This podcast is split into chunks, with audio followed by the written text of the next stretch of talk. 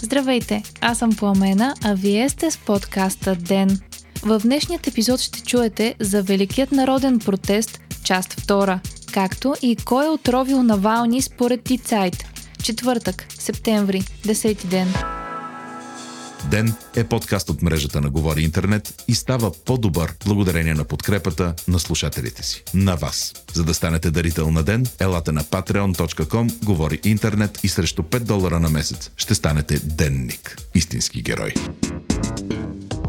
В столицата днес се провежда протест под надслов Велико народно възстание 2, подобно на този на 2 септември, когато имаше масови сблъсъци между полиция и протестиращи. Според данни на БНР и Дневник, протестиращите днес са по-малко, отколкото бяха на 2 септември и за сега ситуацията е спокойна. Има няколко събития във Фейсбук, насрочени за 8 часа сутринта на площад Независимост, които призовават за протест за оставка на правителството и главния прокурор. По влияние от събитията на 2 септември, от МВР вчера обявиха, че на протеста днес ще има значително повече пропусквателни пунктове, където ще се проверяват багажите на хора за опасни предмети. Още от 7 часа сутринта полицията е направила плътна редица около сградата на Народното събрание. Претърсени са храстите пред Народния театър и около археологическият музей. Открити са желязна тръба, отверки, бутилки с съмнителна течност, ножове, бойна прашка и спрейове. А при претърсванията на протестиращи са иззети запалителни течности, колове, ножове и самурайски меч. До този момент са задържани шестима души. Президентът Румен Радев написа в профила си във Фейсбук, че масовият протест принадлежи на всички граждани и че на площадите днес не са нито контрабандистите, нито мафията, а българският народ. Държавният глава призова протестиращите да не се поддават на провокации и да се съхрани гражданският мир. Народните представители от БСП не се регистрираха за днешното заседание на парламента. Депутатите от всички останали групи обаче се регистрираха и беше събран нужният кворум от 121 депутати. След като бяха изчерпани точките от дневния ред, председателят на Народното събрание Цвета Кара Янчева извънредно вкара за гласуване и актуализация на бюджета на здравната каса и увеличение на минималното обещетение за безработица на 12 лева на ден.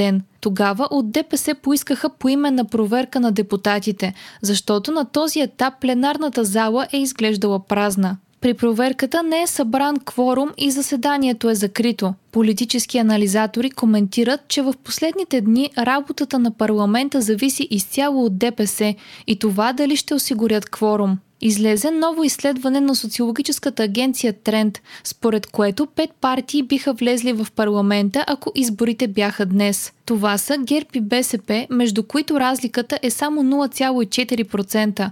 Партията на Слави Трифонов, която получава 15,9% подкрепа. ДПС и Демократична България с по 10%. Платформата на Майя Манолова и Обединените патриоти са на ръба и събират поблизо 4%.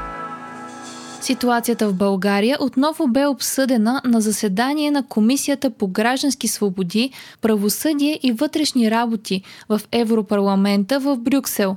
Основна тема в днешния дебат бяха резултатите от механизма за сътрудничество и проверка, който се прилага в България и Румъния. Заместник председателят на комисията, чехкинята Вера Юрова, заяви, че първият доклад на Европейската комисия за върховенството на закона в България ще бъде публикуван на 23 септември. Юрова също каза, че на този етап би било прибързано да даде дата, на която ще се вземе решение дали механизмът ще бъде отменен. Тя допълни, че преди това България трябва да покаже устойчив напредък и ангажиментите си по него. Към мониторинга са добавени и състоянието на медийната среда и плурализмът в обществото.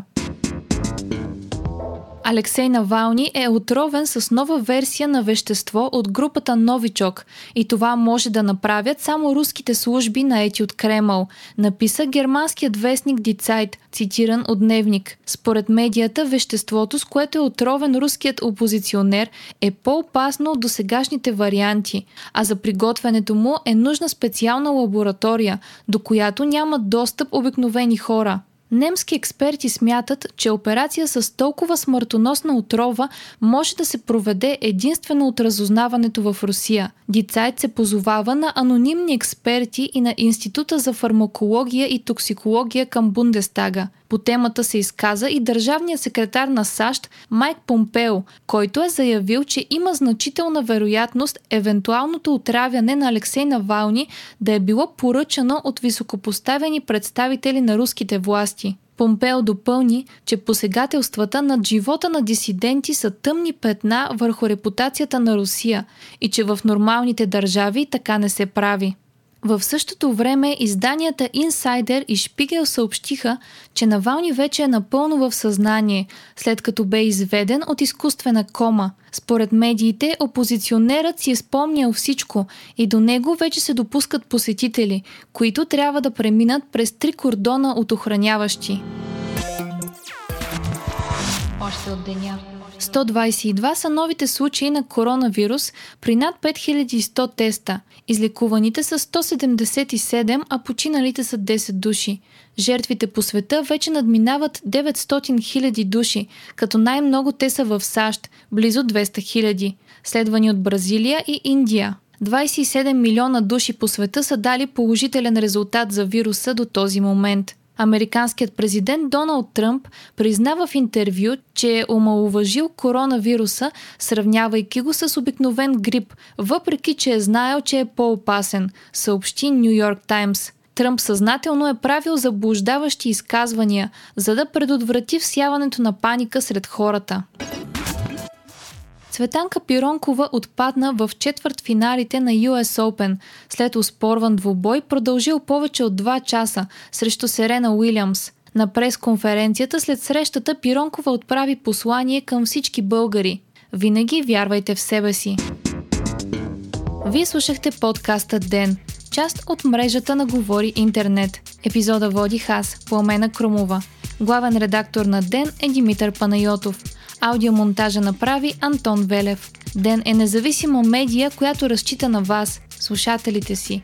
Ако искате да ни подкрепите, можете да го направите, ставайки наш патрон в patreon.com. Говори интернет, избирайки опцията Денник. Срещу 5 долара на месец ни помагате да станем по-добри и получавате достъп до нас и цялата общност на Говори Интернет в Дискорд. Ако искате да не изпускате епизод на ден, абонирайте се в Spotify, Apple iTunes или някои от другите подкаст приложения, които използвате.